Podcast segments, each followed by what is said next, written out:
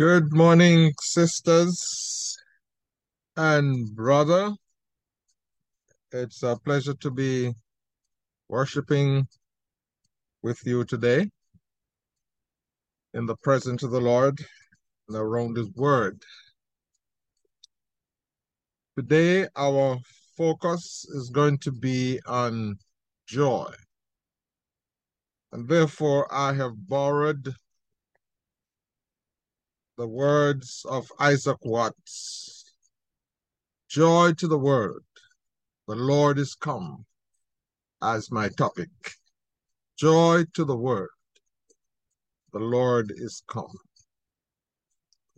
We are going to attempt to look at the visits of the angels and how God used them to convert the hope of prophecy into the joy of fulfillment. Today is the second Sunday of Advent. In most other churches, the focus would be on faith today, the second Sunday. But we have taken the liberty to make today's focus joy. And I've been led to look at the visit of the angel. The visit of the angels to Zechariah, to Mary, to Joseph, and the shepherds. I promise you, or I confess, that this was too ambitious a decision. And so we're just going to be able, in the time allowed, to look at two of these five visits. Maybe on Wednesday, we could look at the other three. But we're going to be looking at the visit of the angels to Zechariah and the visit of the angel to Mary. So last week's focus was on the hope conveyed by the prophecies of the promised Messiah, starting, of course, with the first one in Genesis chapter 3, where God, instead of discarding Eve, who was instrumental in introducing sin to the human race, He said that He's going to use her seed to defeat the seed of the serpent, which was a clear promise of deliverance, of redemption, of restoration. As well as the promise to Abraham that through one of his seed, the whole world will be blessed.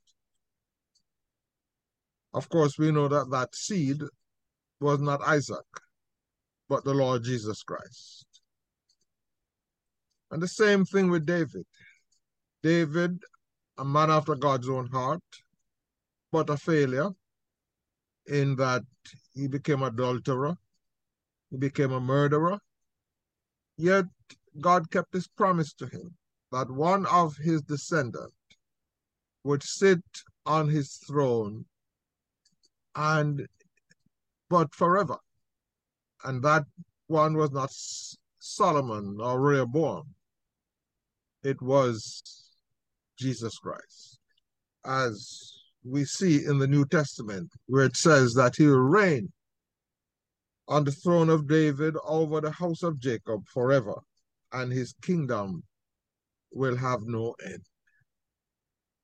So today we'll see that these prophecies are fulfilled. And what God did was to send His angels to prepare the chosen actors in this, the greatest drama of all times. So we're going to begin by looking at Luke chapter 1, verses 5 to 25. And I'm sure we're all familiar with this incident. So instead of reading it, I'm going to attempt to walk us through it. Now, I have labeled this segment scene number one, Zechariah, the idiot priest, chosen. Now, because of where he lived, where he was educated, or how much education he received or did not receive, and what he did, just an ordinary priest, not the chief priest or the high priest, the elite called him an idiot priest. And this comes out of Josephus' record of account of the history of the times in which Zechariah lived. You see, the rabbis were trained in the academy, and each person, especially a boy, was expected by a certain age to excel in the preliminary teachings and then graduate to attend the school of the rabbis. And if you did not achieve that or attain that, you would be regarded as vulgar, as ignorant, as illiterate. And so they named Zechariah and others like him the idiot priest. So if you were the angel Gabriel that was sent on this mission to Zechariah, would you have questioned his choice? Would you have been reluctant to go? Would you have said, Lord, why have you chosen an idiot priest? Why not the high priest? Why not somebody of higher rank, somebody who was more educated? Somebody who did not live in the countryside, somebody who lived in the area in Jerusalem where the priests live, or in Jericho where the priests live. Why have you chosen this idiot priest?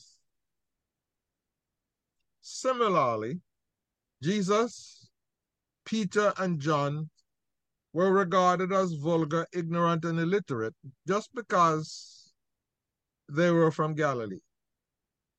And their accent was not that of the educated. Their pronunciation was faulty. And so when you remember when the Lord Jesus performed miracles and taught, they questioned him. Luke chapter 20, verse 2, they questioned him. Where did this man get authority from? How is it that he's performing wonders and signs? They didn't expect him. Plus, he was the son of a carpenter. And they didn't expect a carpenter to display such wisdom because of their accent and where they lived. Just like how we treat people today. The rabbis treated Zechariah, treated the Lord Jesus Christ, treated Peter and John in a similar way. But God chose Zechariah. Just like how he sent Jesus to identify not with the elite, He didn't send the angel to a queen or a princess. And we'll come to this later on. God chose the lowly. God chose the poor. God chose the idiot priest. Now, did you know that angels are God's cheerleaders? In Job 38, verse 4, we read that angels shouted for joy at the creation. Now we see angels eliciting rejoicing at Christ's birth. He's causing those chosen to experience joy. And by the same token, others shared in this joyful experience. Because by announcing the end of waiting, he is also announcing the beginning of the fulfillment of the age-old promises. That the son to be born will be a joy, said the angel, and delight to you and his mother, and many will rejoice because of him. Now, waiting, it was a long wait, thousands of years, but maybe we could just think of the last 400 years. A period of turmoil, disruption, strife, dealing with foreign powers, being stripped of their dignity and privileges, attempting to restore their position by their own efforts through a father and his son, bowing to foreign powers just to get recognition. It was a long wait. But one of the things we noticed was that when the children of Israel returned from captivity in Babylon, they were cured, praise God, from idolatry. Why were they cured from idolatry? No, Jeremiah says in one of his pronouncements that the children of Israel, the Jews, had as many gods as the cities that they had. But yet when they returned, there was no sign, no evidence of idolatry. Why? Between Josephus and Sidlow Baxter, they think that it is because they experienced while in captivity the fulfillment of the prophecies of the prophet. The prophets told them that they were going to enter into captivity, told them how long they're going to be in captivity, told them how Babylon was going to be defeated, and even told them that another nation was going to replace Babylon, and that the king of that nation would order their return. And so what they did, despite the fact that they were being oppressed in captivity, was to embrace the scriptures. So they returned to their homeland, the 50,000 of them who did, embracing the scriptures. And because of that, they tried to restore as much of what they could in the fulfillment of scriptures. But they were still waiting for scriptures to be fulfilled, because the Maccabees did not bring about the solution that they expected, and did not usher in the coming of Messiah. And so they were still expecting Messiah to come. And so they waited for another 400 years.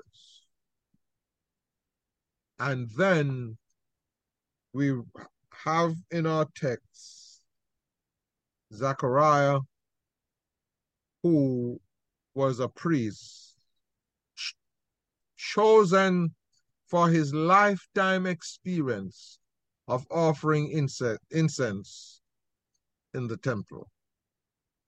So the fulfillment of the promises of the past was about to be fulfilled, and God chose to do that through Zechariah. So the angel appeared to Zechariah. And the first thing we noticed is that Zechariah, although he was leading in worship, was surprised when God showed up in worship. We have met for worship today. Do we expect God to show up? Because if God doesn't show up, our worship would be in vain. Because there wouldn't be anyone or anything to worship. And so Zechariah, I guess, was typical human, going through the mechanics of worship, but not expecting the God.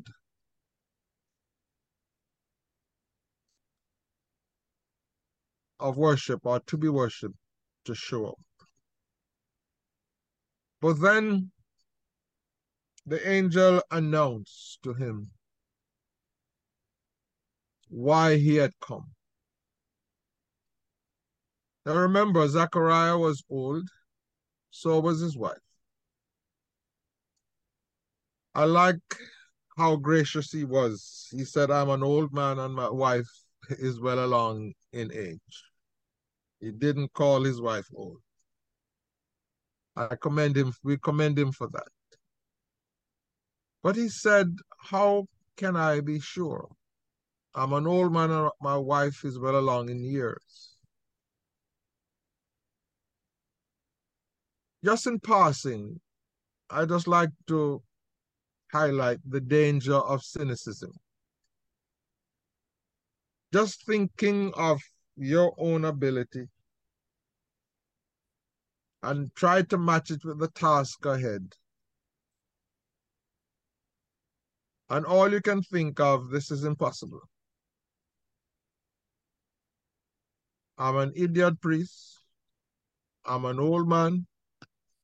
My wife is well along in years. How can I be sure? But I like Gabriel's response. Gabriel said, I am Gabriel.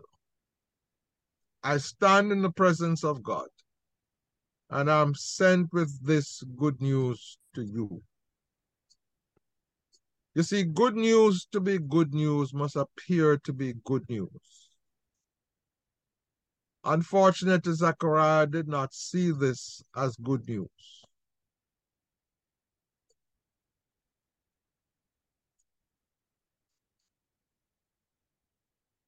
The danger of cynicism, because Gabriel said, because you're questioning the ability of God to do what he promised to do, you're not going to be able to speak for 9 months.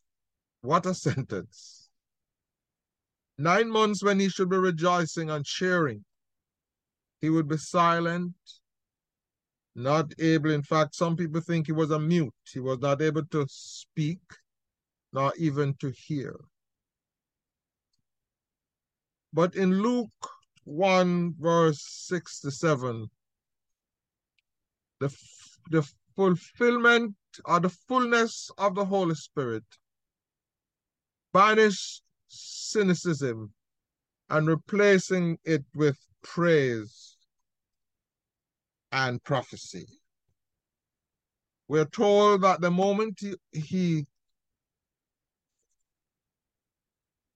spoke what God had promised him through the angel, that his name is John, verse 6 to 4 says, his mouth was open and his tongue was loosed, and he began to speak, praising God. And then we are told in verse 6 to 7, his father Zechariah was filled with the Holy Spirit and prophesied. He prophesied thus, praise be to the Lord, the God of Israel, because he has come and has redeemed his people. So he now was not looking at the present situation as it includes God using him to become the father of John the Baptist. But he's now looking beyond that. He says, because he has come and has redeemed his people, he has raised up a horn of salvation for us. He's looking beyond the future, his immediate situation. He's looking towards God's ability to fulfill his promise in bringing about salvation for all. Now, if we were to go back to the question that was asked in the beginning, would you, if you were Gabriel, question the choice of Zechariah? Would you have maybe even tell God that he made a mistake, that he should have chosen somebody else? And maybe you would have. But I'd just like to share what the Apostle Paul says in 1 Corinthians 1, verse 27. He said that God chose the foolish to shame the wise. God chose the weak to shame the strong.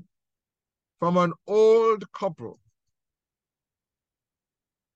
the angel said, God would bring joy and delight to them, and many people would rejoice because of him. And so, notice, it was God who chose. It's not Zechariah, not the angel. God didn't send him on a mission and said, go out and find somebody. God sent him to the person of his choice. God chose the foolish, just like how God has chosen you and I. We are chosen people, chosen to become children of God, chosen to be members of the body of Christ, chosen to be his representative on earth.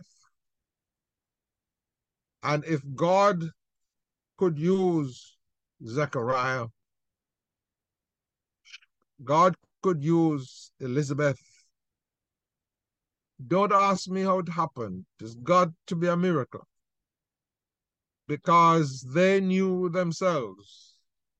I am an old man. My wife is well long in age. And plus, she has proven to be barren. All our adult life, all our married life, we've been trying. And nothing has happened in terms of given birth. But now you have chosen us. And then he says that through that choice, joy and delight will come to you, and many people will rejoice because of him. And then when she went to visit Elizabeth, in fact, she was told, when Mary was told, that Elizabeth was already pregnant for 6 months. And then we are told that when she went to visit Elizabeth, with no word spoken, Elizabeth said the baby leaped for joy. What baby? John in embryo form. John, the baby in Elizabeth's womb, leaped for joy. And we're told Elizabeth was filled with the Holy Spirit. Just as the angel said, that the baby John will be filled with the Holy Spirit, even from his mother's womb. If we want to extract a lesson here, from this first scene, it is that God is a specialist in using the lowly, in losing the discarded, in using the poor, and in terms of the text, the weak, the foolish. In fact, in the same breath, the Apostle Paul says there are not many great, mighty people who are chosen. You see, God is not like us. We look for specialists. We look for people who are celebrities. We look for the elite, but God looks for the lowly. And God specializes in using the ordinary to do the extraordinary. But then let's go to scene number 2. Mary, the Virgin, also chosen. And we read about this in Luke chapter 1, verses 26 to 38. And this is another mission that maybe you would question if you were Gabriel, wouldn't you? Because Mary is from Nazareth, a town of Galilee. She is a virgin, describing the fact that she lived in obscurity. She was not known. She was not the A student. There's a student like the deceased person whose funeral I went to yesterday, who he got a scholarship to go to high school, and he got 2 scholarships to go to University of Technology in Jamaica. Not so with Mary. The fact that she could only offer turtle doves showed that she was also living in poverty. And then she's a woman, and she's underage. So obscurity, poverty, minority. Like the idiot priests, looked down on as vulgar, ignorant, illiterate, ordinary, according to the elite. Yet God chose her. But the lesson here, sisters and brothers, is for us to look at what grace can do. If we look at the passage together, we will notice that the angel went as was sent. And the Bible tells us in the book of Hebrews that angels are nothing more than ministering spirits that are sent to minister to those of us who are heirs of salvation. And like angels, we are sent. And like Gabriel, we should be obedient, and we should go when we are sent and do what we are sent to do. And so, despite the fact that Mary was from Nazareth, and as Nathaniel said, can any good thing come out of Nazareth?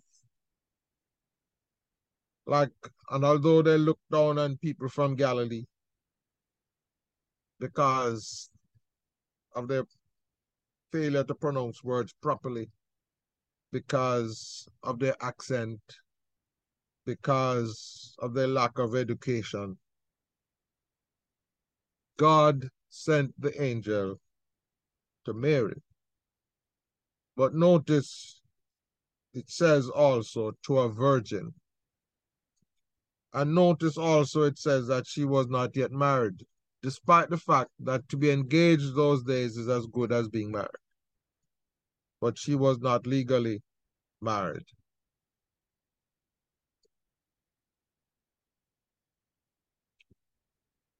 But listen to the greetings, how the angel greeted Mary. He said, "Greetings, you who are highly favored. The Lord is with you." This is just like what we read in the case of Manoah's, the angel visit to Manoah. Manoah is the father of Samson. The Lord is with you. You are highly favored. In other words, the angel is saying from the very outset, don't worry. your low station in life. It will have nothing to do with you but your availability, but everything to do with God. Because grace says, one of my colleagues, deceased colleague, former colleague, is everything we get for nothing when we didn't deserve anything. And so God was going to use this teenager who lived in obscurity, poverty, and was experiencing at the minority stage, a woman who didn't have any status those days, and a child also. He was going to use her to do great things. Look at what grace can do. First of all, to our question, how can this thing happen? Because one, I'm not married. Two, I'm not pregnant. I mean, I have nothing to do with any man. I haven't had sexual intercourse with any man, so I don't understand. The angel said, don't be afraid, Mary. You have found favor with God. So he's repeating it. He wants Mary to understand what grace can do. He says, you will be with child, Mary, and you'll give birth to a son, and you will give him the name Jesus. He is going to be the Messiah that every woman since Eve has been hoping that they would become the mother of. He will be great and will be called the Son of the Most High. The Lord God would give him the throne of his father David. The promise made to David is about to be fulfilled through you, Mary. And he will reign over the house of Jacob forever. So the promise made to Abraham, to Isaac, to Jacob is going to be fulfilled. His kingdom will never end.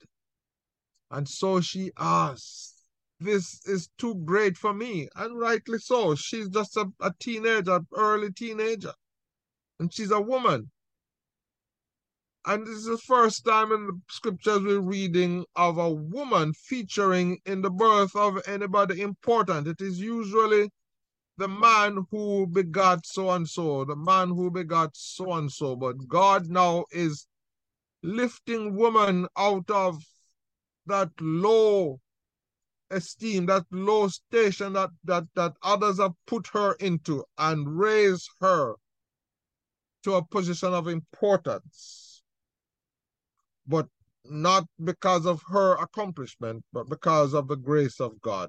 And so, in verse 35, he said, the Holy Ghost, the Holy Spirit will come upon you, and the power of the Most High will overshadow you. So don't worry. God is going to take over, and God is going to do everything possible. You are, and your ability or lack of ability is going to be overshadowed by the power of the Holy Ghost. And I feel like saying hallelujah. God, this is what grace can do. Grace will cause the Holy Spirit of God to come and take over and do, because the Holy Spirit is the executive of the Godhead. And just like in the creation, when the earth was without form and void and darkness was over the face of the deep, the Bible said the Spirit of God hovered over the face of the deep. So Mary, you are going to have that creative, reproductive experience like creation. And he said, the Holy One to be born will be called the Son of God. You know what? you're not the only one who is going to be experiencing this. In fact, your cousin, your relative Elizabeth is going to have a child in her old age. And so what? My Elizabeth, who is known to be barren, who is so old? Yes, he said. And she who was said to be barren is in her 6th month. Look what grace can do. The last word from the angel was, for nothing is impossible with God. And if we were not on Zoom, I would ask you to repeat with me. Nothing is impossible with God. Nothing is impossible with God. Hallelujah. And Mary's response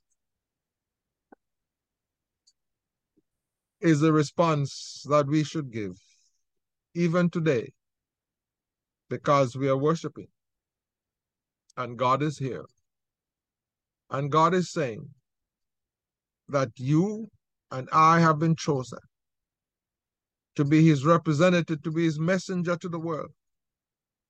Just like how the angels went to the shepherd and said, for I bring you good tidings of great joy, which shall be to all people.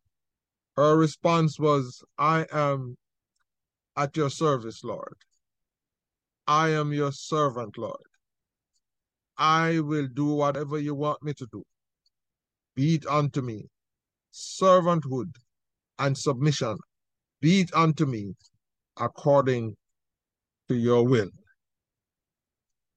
And with that, the angel's mission is complete. And he left her. She didn't need any angel anymore, because the angel is not as important, is not as competent, is not as effective as the Holy Spirit. The Holy Spirit is going to be with her, and the Holy Spirit is going to use her ordinariness to do extraordinary things. I'd just like to close by saying that the real joy of Christmas comes from the willingness of ordinary people obeying God's claim on their lives. I know that most of us are women, but I'm going to run the risk of asking, how pregnant are you with the joy to the world? How pregnant are you? The Bible said the baby leaped for joy. Elizabeth, filled with the Holy Spirit, and recognized Christ in the womb of Mary. And so we pray that as we celebrate Advent, as we celebrate Christmas, we will bring and experience joy by obeying God's call, God's claim on our lives. And as we go forth this Christmas, this Advent season, we will be pregnant with the joy to the world. The words of Isaac Watts, joy to the world, the Lord has come. Joy to the world.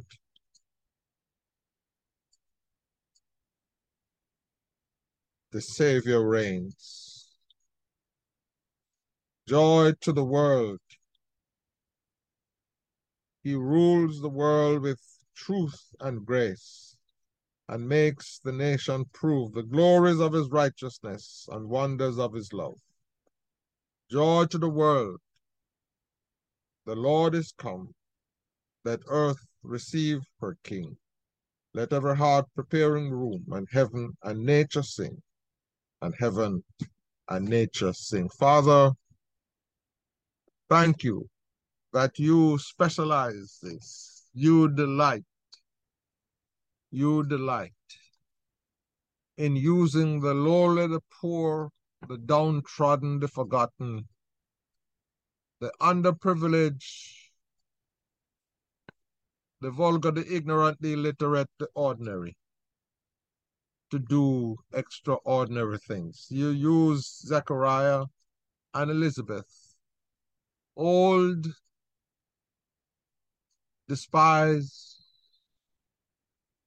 You use Mary, who lived in obscurity, poverty, and experienced minority status. So too, Lord, you can use us, because it is you who makes the choice. God chose the foolish to shame the wise.